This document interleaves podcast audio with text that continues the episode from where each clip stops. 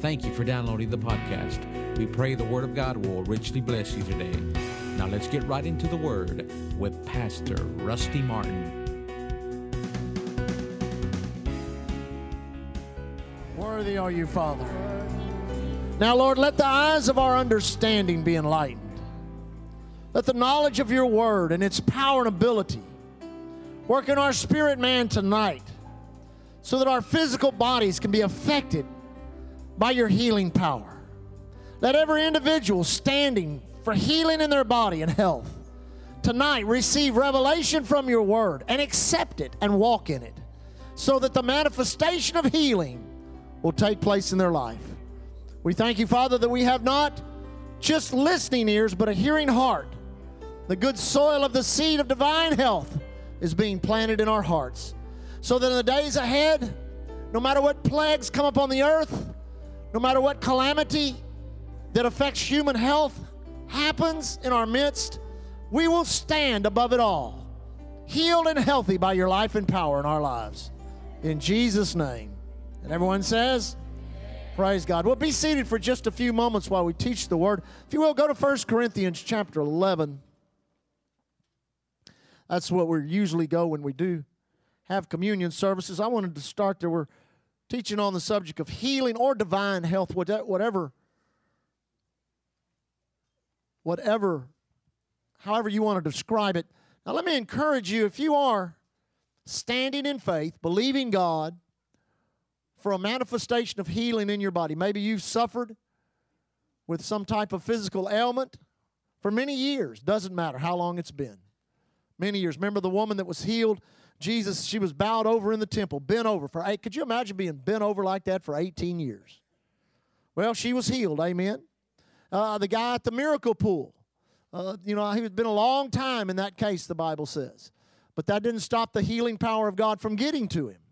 So you've got to understand just because you've been conditioned by a sickness or disease, the Word of God can break down that conditioning in order to get his healing power to you. I heard a story. Y'all have heard of uh, uh, the Russian scientist Pavlov, Pavlov's dog, where they ring the bell and the dog salivates. He did studies with all kinds of animals and, and fish, and, and he, had a, uh, he had a pike, which is a type of fish that's a uh, you know really aggressive, got some big teeth in its mouth, and you know, and pike they love a certain kind of minnow uh, that I guess swims in the same lake in, in that area in which he lived. So he put a pike in this aquarium, and he put that minnow in that aquarium uh, that that pike loves, but he put a glass partition in between the two. And that, that pike, for he said almost several months, that pike would see that minnow and boom, run right up against that glass and boom, right, right, just run right up against that glass, and boom, run, run up against that glass. And he did it over and over till finally he just quit running up against that glass. Well, when he quit running up against that glass, that Pavlov took that glass out of the aquarium.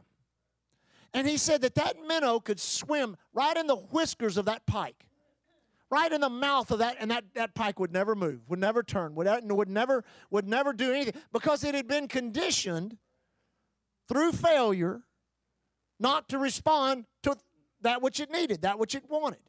You know, the enemy does the same thing especially if you have to take medication every day, if you take treatment every day, if, you, if you've got to do something in your life in order to, stay, to sustain a life or life in you, if you've got to do that, then it's kind of like the enemy doing the same thing to you day after day after day after day.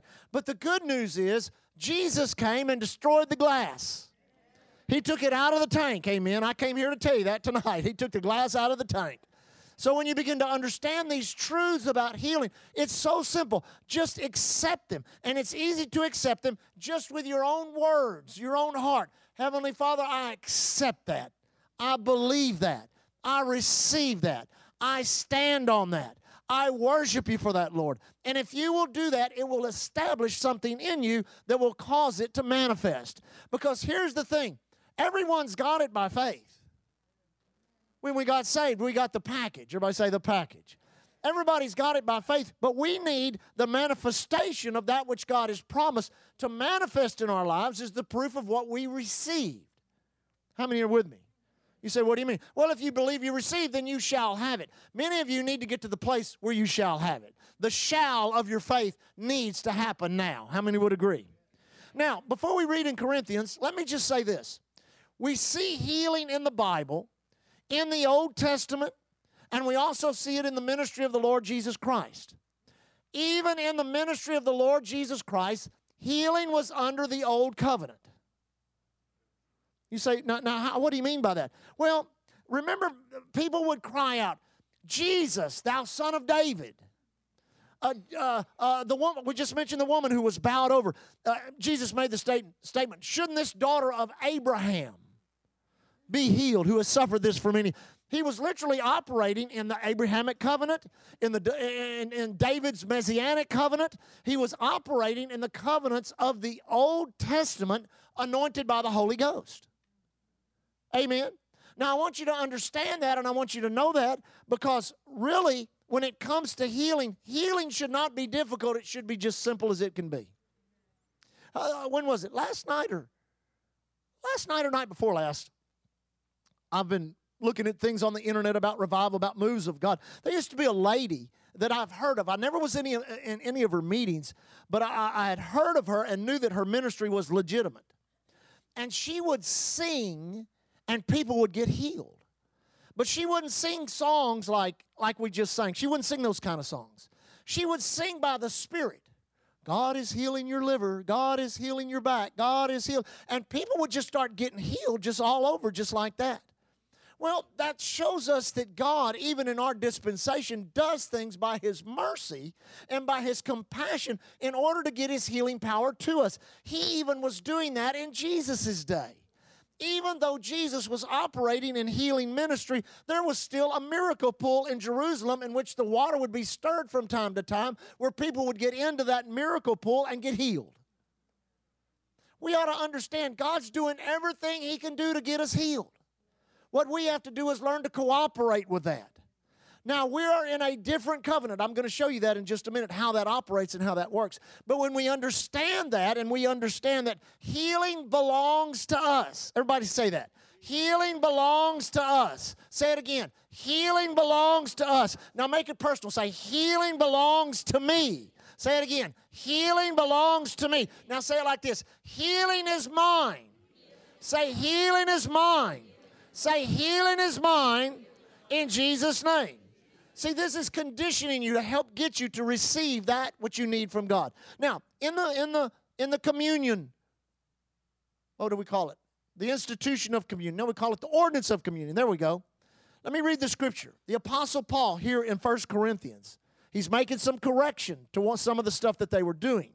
He says, For I've received of the Lord that which I also delivered unto you, that the Lord Jesus, everybody say the Lord Jesus. Now that's an important point because it's all has to be focused on Him. You say, why? He was the healer, He is the healer. Now, these things are so simple. Everybody say, He was the healer, He is the healer. Now, now most of Christianity will agree He was the healer. But when it comes to He is the healer, they'll fight against that. But I want you to know, He's never any less than anything He was, He's more than what He was. Now keep that in mind. The Lord Jesus, uh, uh, uh, the same night in which he was betrayed, took bread when he had given thanks. Now notice this very carefully. He did what? He break it. He break it and said, Take, eat, this is my body, which is broken for you. Do this in remembrance of me. After the same manner, also, he took the cup after he had supped, saying, This cup is the New Testament in my blood. Now, what did he do with his blood? he spilled it or he shed it and he offered it. Everybody say, He shed it, He offered it. Actually, if we were studying the blood right now, we could show you seven ways in which He shed His blood beginning in the garden when he began to pray and great drops of blood began to drop off of his head, to all of the beatings that he took, to the crown of thorns, to the stripes upon his back, to the nails in his hand, the nails in his feet, until the time he cried out, My God, my God, why hast thou forsaken me? He was shedding his blood shedding his blood, shedding his blood, shedding his blood. Seven different times it talks about him shedding his blood. And then one time, oh, glory to God, it talks about him entering into the holiest of all. not the type that was on the earth, we'll see that in a minute, but the real Holy of Holies in heaven itself to pour up on the mercy seat, the place where blood was required, not the blood of bulls and goats, but his own blood. Oh, thank God he did. So everybody say, broken body, shed blood, offered blood. Say that again. Broken body, shed blood, offered blood. Now, where does the blood come from? It comes from or out of the body. Now, are you with me? This, this is so simple, but it's going to help some of you get healed. It says, For as often, as often as you drink this, eat this, eat this bread, and drink this cup, you do what? You do show forth the Lord's death till, his, till he comes. Now listen, his death, that's why it says, the preaching of the cross is unto them that perish foolishness, but unto us that are saved, it is the power of God. Now, when he died upon the cross, he began to assume sickness and disease. Amen? You say, what do you mean to assume it? To bring it upon himself. Isaiah 53 paints the picture. He was wounded for our transgression, bruised for our iniquity. The chastisement of our peace was upon him, and by his stripes we are healed. We were healed, it says. Everybody say, We were and we are. So as that Roman lictor began to take the, the, the cat of nine tails and begin to reach back and stripe the backs of Jesus, begin to whip him with every lash, he began to assume cancer, he began to assume diabetes, heart problems, arthritis, you name whatever disease, whatever malady, whatever problem, he began to do what? He began to take that upon himself. Amen. You say, well, what do you mean by it? The symptoms, whatever it was of that disease, began to come upon him. He became, now listen to this. He became the magnet, now not just the spiritual, but the physical magnet of every disease that hampers, harms, hurts, or kills mankind. Can you imagine a God that loved you so much? Someone so precious that never even knew sin, he that knew no sin, he that knew no disease, he that knew no sickness. He was pure. He was there was nothing that you could find that was flawed about him. And he began to take upon himself all of this sickness, all of this disease. He felt the pain of cancer. He felt the pain of diabetes. He felt the pain of arthritis. He felt all of that. He felt that. He sensed that it was in him. It was on him. And he took it. You say, why? Because it was on us. Now, notice what it says again. You do what? You do show forth the Lord's death till he come. And what did he do? Up on the cross, once he had taken. That's why I believe part of the word, it is finished. Everybody say, it is finished. They talk about, well, the old covenant was finished. Well, I can show you scripturally that the old covenant was not finished. You say, why? Well, when he rose from the dead and appeared to Mary Magdalene, he said, Don't touch me. If the old covenant had been done away with, then she could have reached out and touched him. But he had not offered his blood. He himself said, I've not yet ascended to my Father. So we know it wasn't the old covenant that ended when he said, It is finished. What was finished is the acclamation of all of the sin, all of the iniquity, all of the unrighteousness, and all of the sickness and disease of humanity. He says, It's finished. I've got it all. Can you imagine that? I've got it all. I've got all the sin. I've got all the iniquity. I've got every kind of cancer brain cancer, lung cancer, bone cancer, blood cancer. I've got every kind of diabetes one, two, three, five, twelve. Amen? I've got every kind of arthritis. I've got the flu. I've got colds. I've got you name it. I've got pneumonia. I've got the mumps. I've got the ch- I've got every disease. I've got AIDS. Amen. And with it upon him, what did he do? He used the weapon of our adversary, which is death, to separate it from us. See, he died with that sickness and disease upon him to separate it from us. Then he rose from the dead to impart healing to us so that we could be healed in our bodies by anything the enemy has brought upon this earth to disease, harm, or hurt humanity. Woo, somebody ought to get excited about that. But now notice, wherefore Whosoever shall eat of the bread, drink of the cup of the Lord unworthily shall be guilty. Now, notice this of what?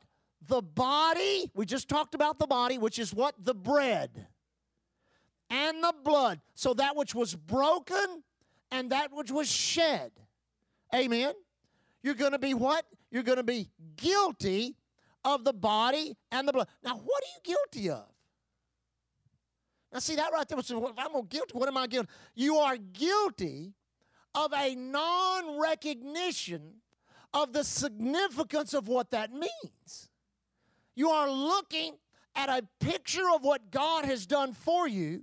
You're even looking behind the scenes at what we would even call an x ray in the spirit realm, seeing the acclamation of all the disease, all of the pain, all of the infirmity, of everything that anything that could be put upon humanity, and you're not seeing it destroyed by the work of your Savior. You're guilty of that. Actually, we can say it like this you're guilty of unbelief. You're guilty of unbelief. It says, But let a man or a woman examine himself, and so let him eat of the bread and drink of the cup. For he that eateth and drinketh unworthily eateth and drinketh damnation to himself. Now, notice this not discerning the Lord's body. Now, we can, we can look at that in two different ways. It's not only how you treat the body of Christ. Let me say that again. That's why you should never talk about your neighbors. That's why you should walk in love toward everybody. That's why you should strive for unity, stay away from division. You say, why? You're correctly discerning the Lord's body. But the second part of that is understanding what He took up on His body to free us from. Amen. Because if you don't have an understanding that it was upon his body, why was Jesus, why was why did God need a human body? Everybody say identification. Because God had to make a point of contact of identification with humanity. He couldn't appear in the form of a cloud. He could not send an angel. He could not do it any other way but getting into a human body and appearing upon the earth in flesh. In so doing, he identified with us. He had arms, he had legs, he had an intestinal system, a cardiovascular system. He had all of that in him. God knows what it's like to hurt. He knows what it's like to be in pain, and sometimes in pain we can't even comprehend. Amen. And when you do not look upon the Lord Jesus Christ, when you look upon Him, and listen, that's why He cannot be a religious Jesus. Let me say that again. That's why He cannot be a religious Jesus. The very bedrock of our existence in the new creation reality is that we recognize Jesus is our substitute and recognize and realize it cannot be a, a, a, a, religious Jesus. It must be the Jesus that you have a personal, intimate relationship with. For he is the conduit that brings that from God, which humanity needs it, and releases it unto humanity. And he is the conduit that imparts faith that brings it up to God, that empowers God to release it.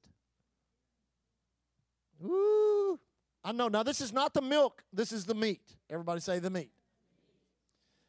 For he that eateth and drinketh unworthily eateth and drinketh damnation to himself, not discerning the Lord's body. For this cause many are weak and sickly in the world. That's not what it says. It says, Many are weak and sickly among you. That's in the church. The church should not need healing. You say, why? Because the body of Christ is a healed body, it must be discerned. Let me say that again. When we don't recognize our place in the body, when you got born again, you were put into the body of Christ. You became part, not a member of the body of Christ, you became literally an organic part of the body of Christ functioning the way God had created you to function within that body. When we say a member, you could be a member of Ducks Unlimited. You could be a member of Galveston Girls Softball League. Amen. You could be a member of the Elks Club or the whatever. That does not make you one with the other people that are there. But being in the body of Christ makes you one with everybody else that is in the body with you. And when it makes you one with everybody else, oh man, should I say that, Lord?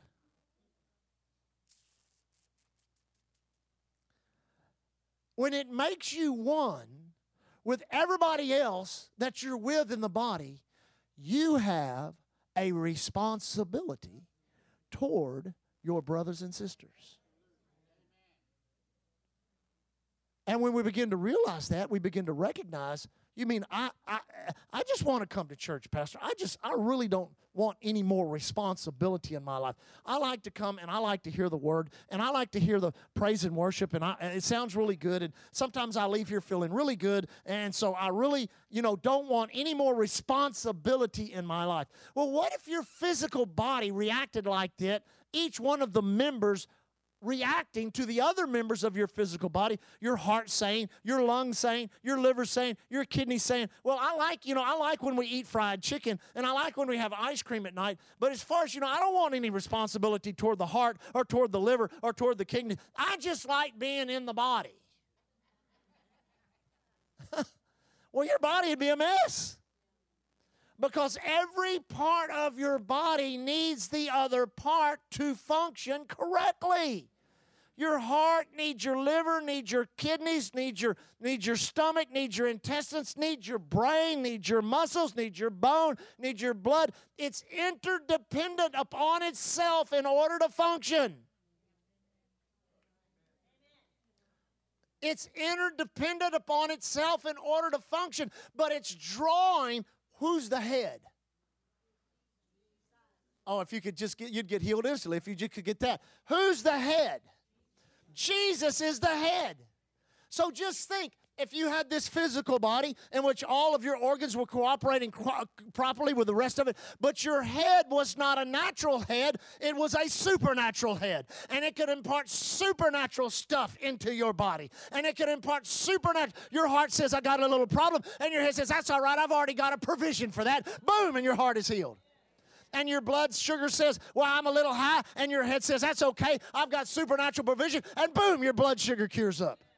Amen. And your and your skin starts messing up a little bit, and your body and your head says, That's okay, I made provision for that. And boom, automatically your skin clears up. Well, that's not a fantasy, that's reality. Jesus is the head of the body.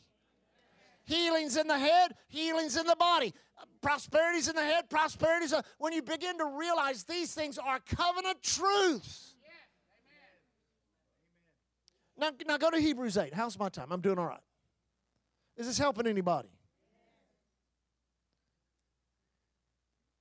I ain't going that direction. I'll go this direction. Thank you, Lord. Hebrews chapter 8. Now, of the things, verse 1, which we have spoken, this is the sum. So, so Paul is saying this. He said, I'm going to sum it up. Everybody say, sum it up. Now, notice what he says.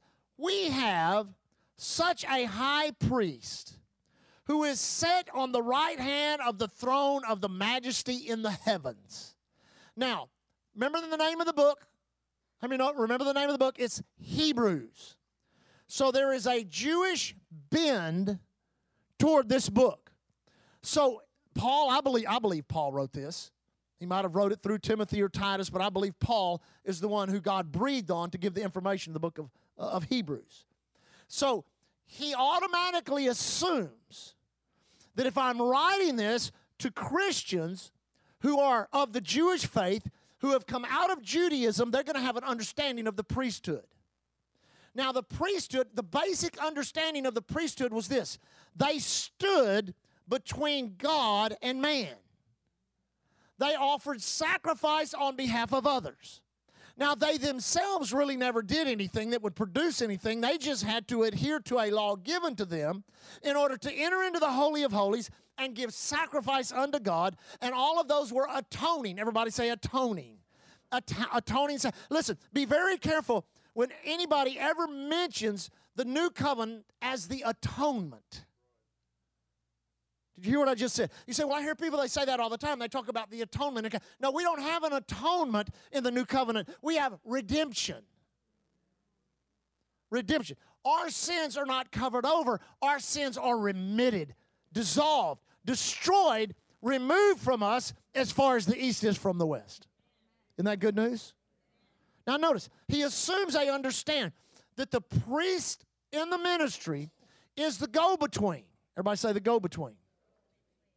A minister of the sanctuary, of the true tabernacle, which the Lord pitched and not man. Now he pulls back the veil of the Spirit. And he says, Now in heaven, it is set up just like it was on the earth. When Moses was on the earth, they pitched the tabernacle. And in that tabernacle was the functions of the priest or the functions of the high priest.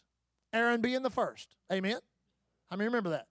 It says, For every high priest is ordained to offer gifts and sacrifices, whereof it is of necessity that this man have somewhat also to offer. So they're talking about Jesus.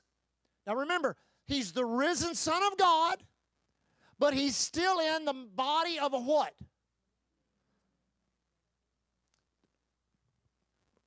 These, these truths, if you get them, they will, they will radically change your thinking. He is in the body of what? A man. It's a glorified body, but it's a body that still bears the marks of the covenant. So, in, oh my goodness, in the true tabernacle, pitched by the Lord, is a man. Now, he was a man God on earth. He's a God man now. Are you with me? But we still, church, we still got a man in the office.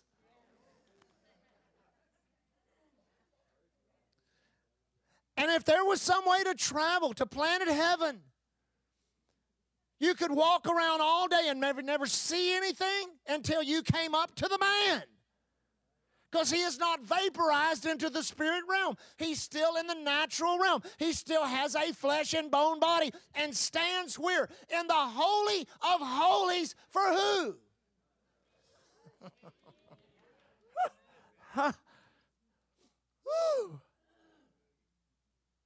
For if he were on earth, he should not be a priest, seeing there are priests that offer gifts according to the law. So he's saying, look, he, there's no need for him on earth. You've got your priesthood. And they offered gifts according to the law. Are you with me? It says, who serve unto the example and shadow of heavenly things, as Moses was admonished of God when he was about to make the tabernacle for. See, saith he, that thou make all things according to the pattern showed thee in the mount. Now remember, that's, that's the mount he was on. He's up on that mount. There's, there's fire and lightning and the glory of God. So God takes him up there and he said, I'm going to show you something. I'm going to show you something. Now I want you to see something. This is from heaven. In heaven, there is this tabernacle. In that tabernacle, there are different things. There are obviously thrones the throne of God, the throne of Jesus. He sits on the right hand. Oh, I wish I could take off on that. You say, why? Because we're seated with him there is an altar called the mercy seat. In the down in the uh, on the earthly tabernacle, there were the things in the tabernacle, the uh, Aaron's rod that budded, uh, the, the the pot of manna. Amen. Those all have significant things. But he's saying Moses built it not by an idea he had in his mind. He built it by a pattern I showed him.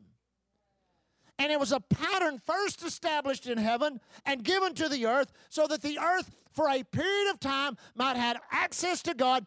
A nation would have access to God through a bleeding sacrifice of an animal and a priest. Are you with me? Now, notice. But now, oh, I like those but nows. But now he hath obtained a more excellent ministry. Now, this is speaking of Jesus.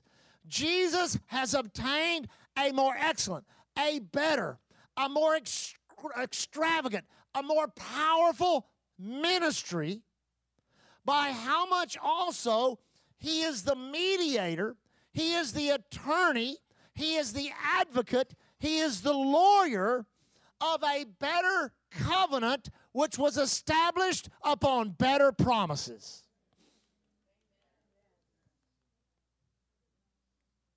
Everybody say better. Say better. Now, under that covenant, let me close with this and we'll receive communion. Under that covenant, the Bible talks about God bringing them out of Egypt, and there wasn't a feeble one among them. Now, could you imagine how many feeble people would be in a nation of almost 2 million people who had been in slavery for almost 400 years, for over 400 years?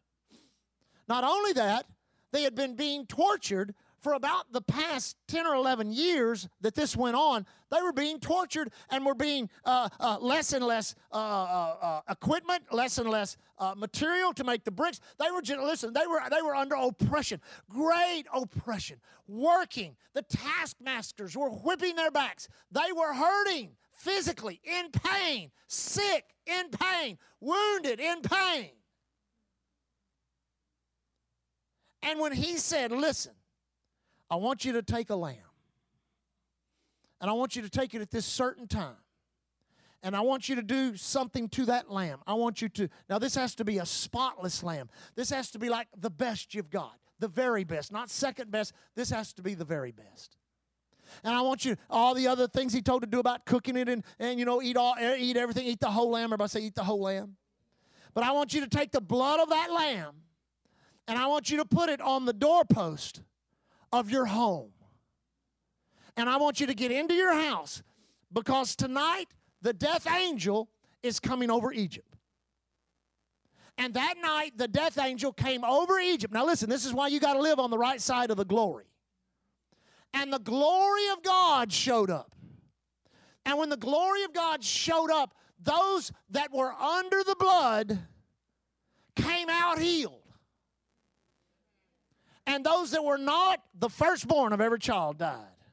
Those that were under of the blood were given gold, were given jewels, were blessed with all kinds of material things. And as they gathered their stuff and started their journey, they came out of the world, they came out, out of Egypt, they came out healed by the power of Almighty God.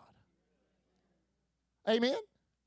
Now, we have a better covenant we have a better covenant based on better promises. Come on, church. The problem we have so many times, oh, man, I better not say that. I'll be preaching another hour. The problem we have so many times is we let the testimony of that which was going on in us physically usurp the testimony of the covenant that we have. And we give more attention to what our bodies tell us, what the doctor tells us, what the pharmacist tells us, what the, what the insurance company tells us, what the specialist tells us. We give more attention to that. Let me say it like this we have more faith in that than we do in God's Word. Because exposure produces faith. And the more you expose yourself, I, I love a testimony I heard the other day, and I've actually heard it several times. A, a, a minister that used to uh, minister several years back, Norval Hayes. How many remember Norval Hayes? It's in his ministry, and a, a lady came, school teacher, and she had in, in all four corners of her liver, she had a cancer. This is one of the fastest growing types of cancer that a person could have. Now, he had ministered to people for years with the laying on of hands, and the gifts of the Spirit. But this one, he knew that the Lord wanted to do something powerful and special that would produce a testimony. So he said, If you will do what I tell her. Now, the great thing about this testimony is this woman was a school teacher. And school teachers tend to follow the rules. He said, Now, if you will do what I tell you to do, He said, I guarantee you, you will be healed. He said, Well, what do you want me to do? He said, I want you to get into the Word of God and find every healing scripture. And every night, I want you to walk around your table.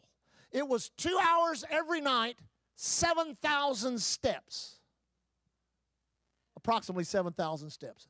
Every night, she would walk around her table and she would worship God and she would th- thank Him for her healing and worship God and thank Him for healing and worship God and thank Him for and worship God and thank Him for healing. Now, this went on for eight months with nothing happening. Nothing happened for eight months. She got worse, got weaker. Sometimes she'd have to just stop and rest, but she kept doing it. And after eight months, she said this I began to notice a change in my body. She said, I began to get stronger. She said, into the ninth month, I noticed that my strength had returned.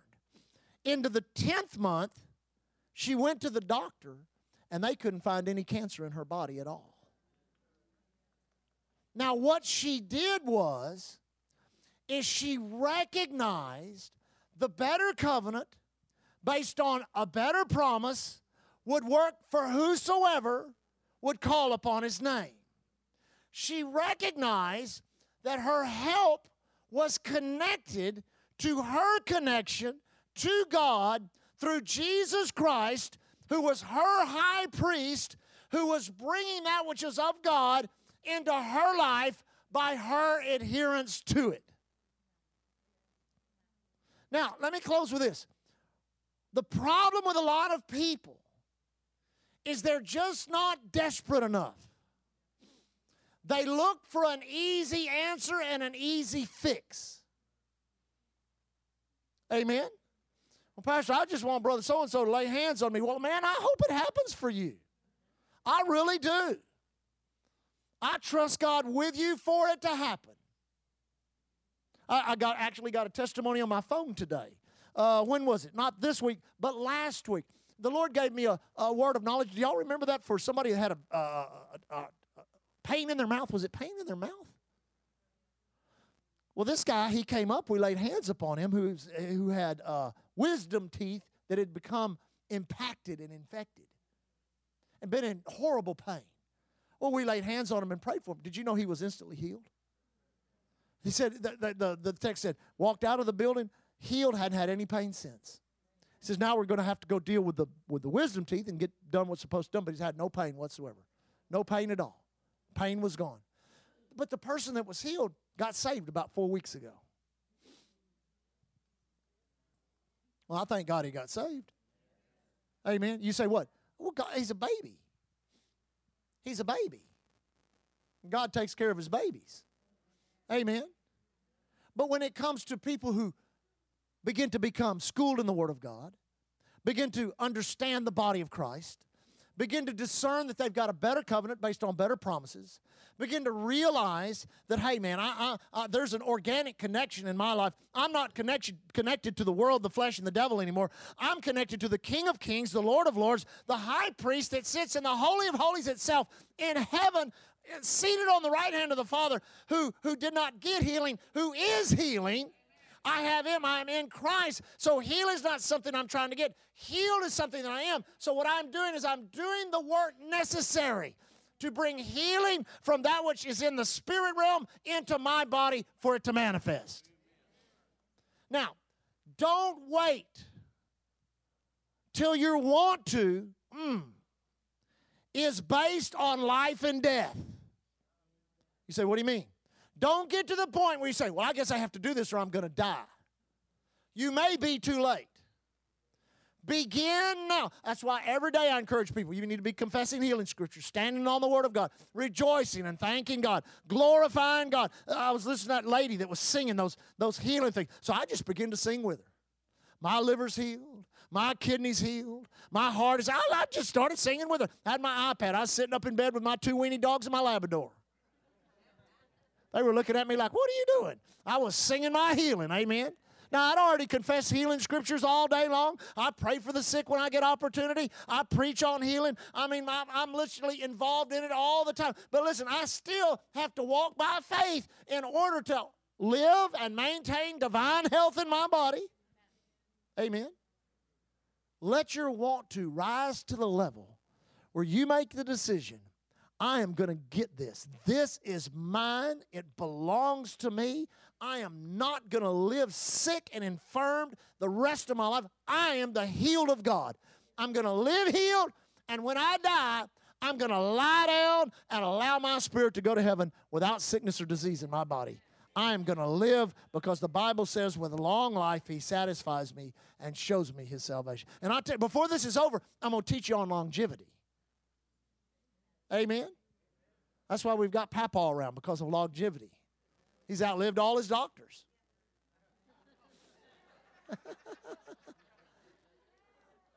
Amen. With long life, everybody say, with long life, He satisfies me and shows me His salvation. You know, we haven't seen a lot of that in the church. We haven't seen a lot of premature death. I've been in churches where, man, people in their 40s and 50s, and, you know, I mean, people here, they, they, they're at least knocking 70, getting into 80. We believe in God for some 90s and some hundreds, amen? You say, why? Because that's the will of God for long life, amen? Lift your hands and worship the Lord. Father, we worship you this morning. Everybody say this out loud. Thank you, Father. I am the healed of God. I thank you for Jesus. He is my high priest. He is the head. Healing's in the head. I'm part of the body. so healing's in the body. Sickness and disease, you have no place in me. In the name of Jesus, I declare myself from the crown of my head to the soles of my feet, the healed, the healed of Almighty God. In Jesus' name, amen. Gentlemen, you can come and get the communion communion implements. We'll receive that. Go back to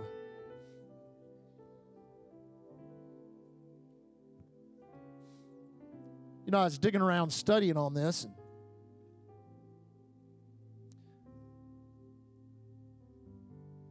God gave Abraham a promise in Genesis chapter 12. Said, I'll bless them that bless you, curse them that curse you. Then he ended up in a battle where some wicked kings came and took his nephew and took a lot of stuff. And he went out and battled against them. And coming back from that battle, he ran into Melchizedek. Who the, you know, I've heard some teaching on it, but the Bible's not really clear. All we know that he was a priest of God. Some people say he might have been the pre-incarnate Christ. I don't know. He's just yeah, I've got one, Bob. Thank you. He's a, he was a very unique individual. Anyway, in coming out, in coming out, he met Abraham. And he brought what? He brought bread and wine, which is what? Anybody know? That's communion. That's communion right there. He brought bread and wine, he brought communion. And the Bible says Abraham gave him a tithe, 10%. Now, this is what it said. God, Abraham said, excuse me, Melchizedek said, Blessed be Abram of God. Then he said this Blessed be the God of Abraham, or the God of Abram. Now, notice he both blessed Abraham and blessed God. Now, that's under the old covenant. Now, you get in further in the Old Covenant, you begin to read Levitical law when it comes to tithing, and, and tithing kept the blessing on you, but not tithing brought a curse. That's why it says in Malachi, Why have you robbed me? You're cursed with a curse, even this whole nation. But now we've left that covenant and we're in a better covenant based on better promises. Which is what? We're back down to the you're blessed and God's blessed. You say, what point are you trying to make? These covenants that have been on the earth for all these years help the human family on the earth interact with God's ability and power so that the blessing of God could be upon us. Everybody say, upon me. Uh, you know, I, I don't, I've really thought, thank you, Bobby, connecting money to healing. I know I'm going to have to do it one of these days. But one of the best ways to stay healed is to tithe. I was listening to Brother Hagin teach the other day, and he was in a meeting, this is way back in the 50s, and a man, some of you have heard the story, a man, he, they said he had an ulcer in his stomach that was approaching a cancerous state that looked like a big yellow jacket's nest. You ever heard that story? Just had a, he said the x ray of it says it was one of the most alarming things he ever saw. Man was a businessman in the church. He came to the meetings, was listening to teaching on faith, came up in the healing line. When he came up in the healing line, the Lord gave Brother Hagin a word of knowledge. And he said, he said, I see you out on your sleeping porch. Back in those days, they'd build a sleeping porch out on the house. How many know what that screened in porch people would sleep on? Wintertime, sometime. I mean, the, the spring and, and fall, sometime you could uh, lay out there when those fresh northers would blow. Be real nice and come. He said, and you're wrestling with God, wrestling with God, wrestling with God, wrestling with God. And he said, here's your problem. He says, you're a businessman, but you've never tithed to the church. And you were wrestling with that the other night because God's conviction was upon you. You've never supported the work of God. And the, and the guy, he said, he began to cry. He said, he laid hands on him and he was instantly healed.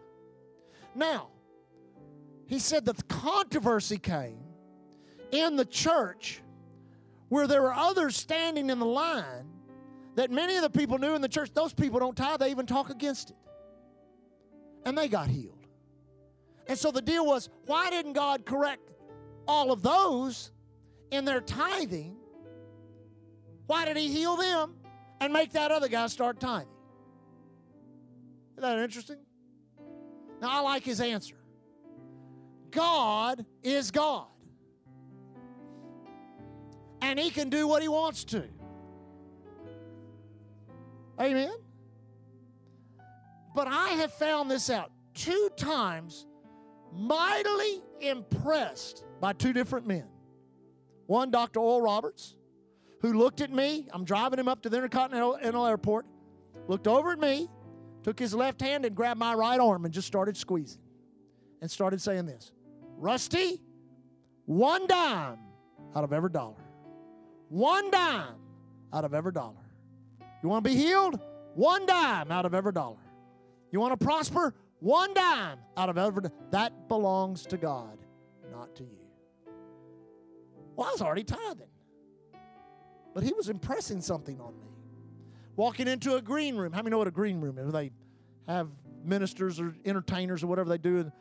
Walking into it, been in a camp meeting with Brother Kenneth Copeland. And there was all kinds of ministers in there. They were talking in the corner over here. He's standing over there by himself with his arms crossed. So I thought, well, I'll go talk to him. So I walk up to him. He turns around, lays his Bible on a counter, and grabs me by the lapels of my coat and pulls me to him. Not up, he's short, shorter than me.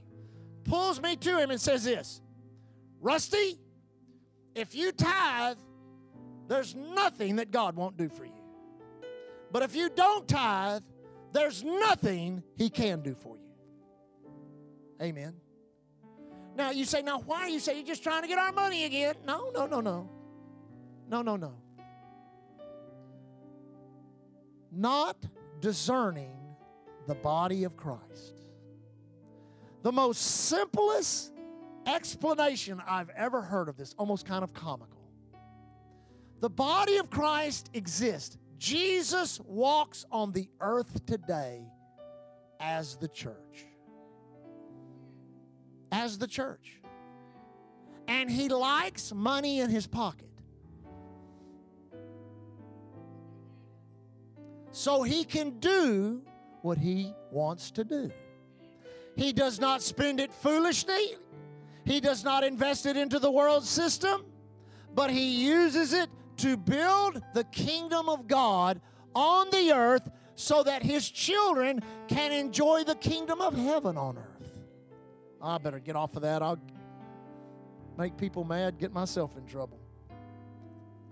But I'm going to have to do it one night. We'll teach on it. It'll help you. Just obey God. Everybody say, obey God. Now, real quick, back to 1 Corinthians 11. Let's read the scripture where we receive communion. How did we get off on that? It's good anyway. Amen. Everybody take the bread in your hand. speaking of Jesus at what they call the Last Supper.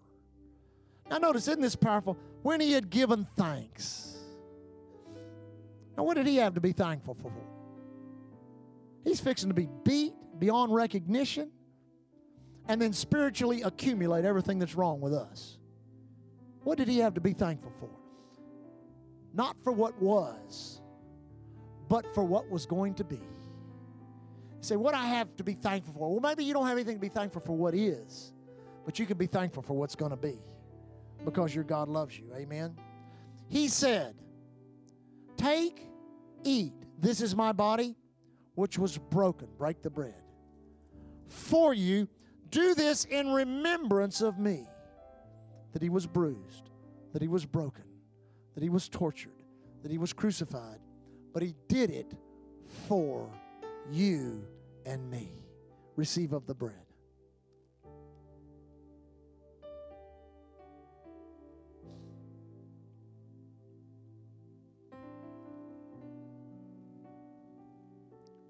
After the same manner also, he took the cup when he had supped, saying, This cup is the New Testament in my blood. What we just read? It is a better covenant based on better promises.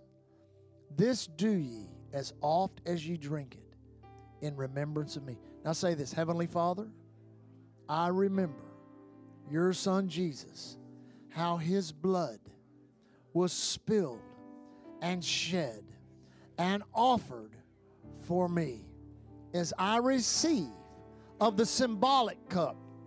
Thank you, Father, working in me by the blood, by the blood of Jesus is healing power in my body.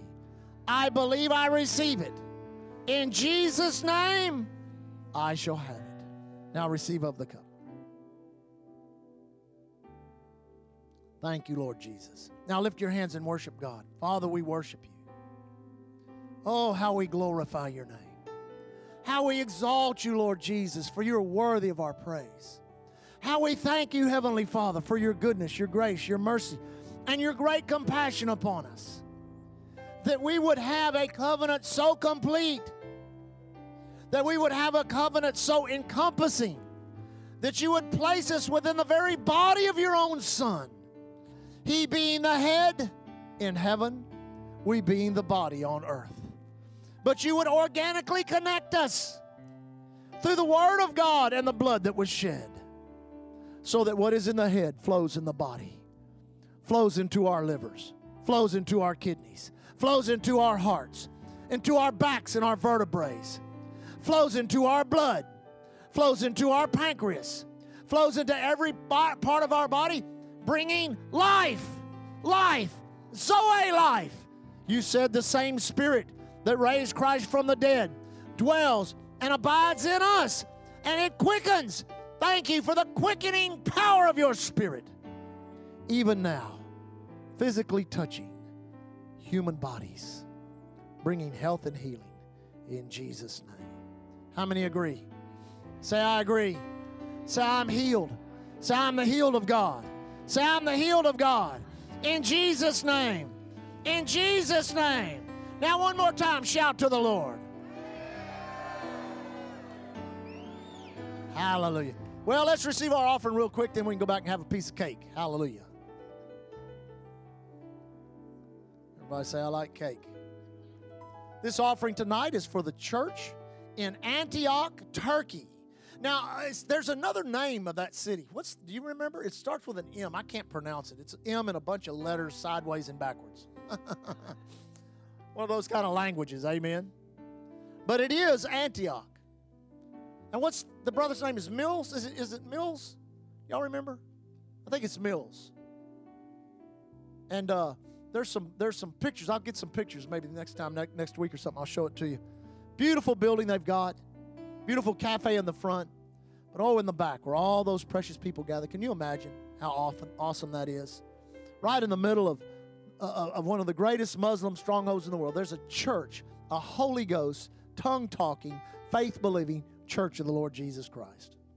And just think, here in just a few days, they're going to own it outright. Every seed reproduces after its own kind. That's why we gave $25,000. You say, well, I'm not looking for a loan. Amen. I said, I'm not looking for a loan. I'm looking for the provision of God. I hadn't waited this long for a loan. Amen. So let's hold up our offering. Say, Heavenly Father, now we sow to purchase this building in Antioch, historically significant. We thank you for the opportunity. But more than that, spiritually strategic, placed right where the Muslim religion has a stronghold, a place of your mercy, a place of your grace.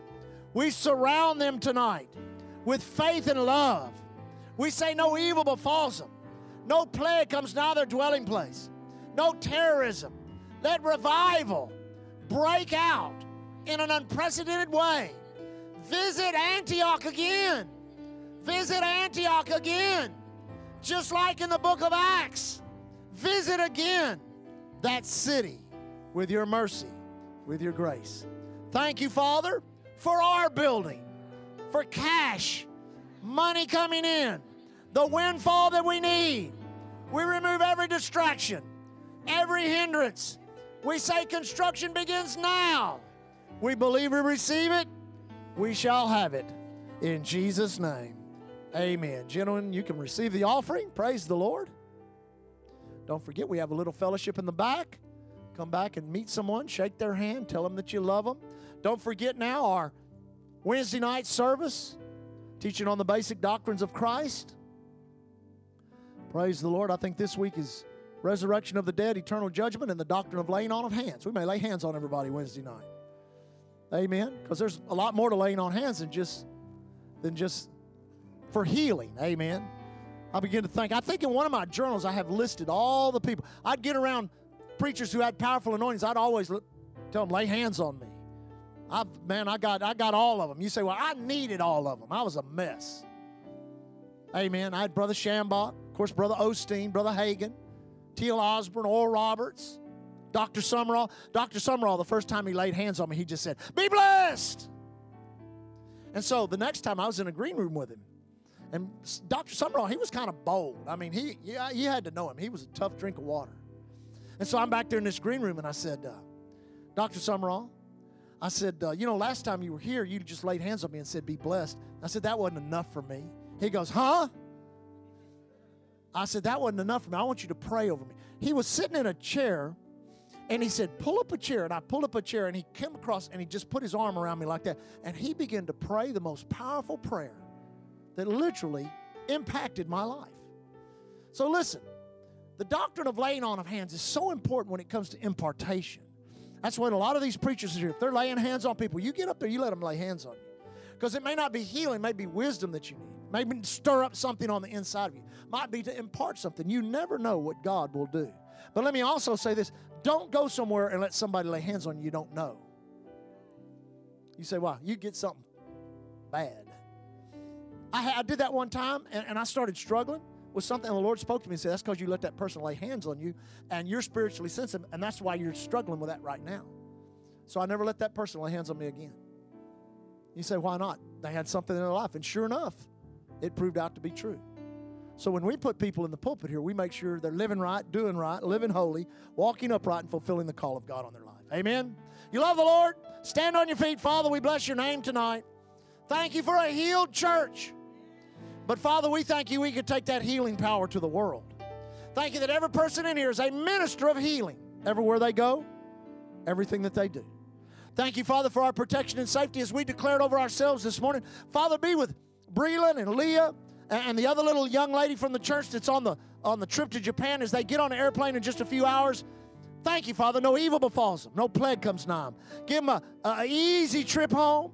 And Father, we thank you that they return home Find nothing lacking, nothing missing, the blessing of God being upon them in Jesus' name. Lord, we thank you in our travels and the labor of our hands. Thank you for your blessing, your increase, all that you're doing, that all we put our hand to prospers in Jesus' name. Lord, as we leave tonight, let that anointing be upon us to touch hurting people. So many hurting people in this area. So many people need Jesus. So many people need what we have. Freely we've received, freely we give. We thank you for it, Father. Lord, we leave tonight walking in faith and love towards you and love toward one another. Thank you for our church. We leave as the ambassadors of Christ you've called us to be. Thanking you, Lord, here at Island Church. We're covered by the blood, empowered by the word, and anointed by the Holy Ghost. In Jesus' name. Thank you for joining us today. We trust that you enjoyed the podcast. For service times and special events, visit our webpage at www.islandchurchgalveston.com.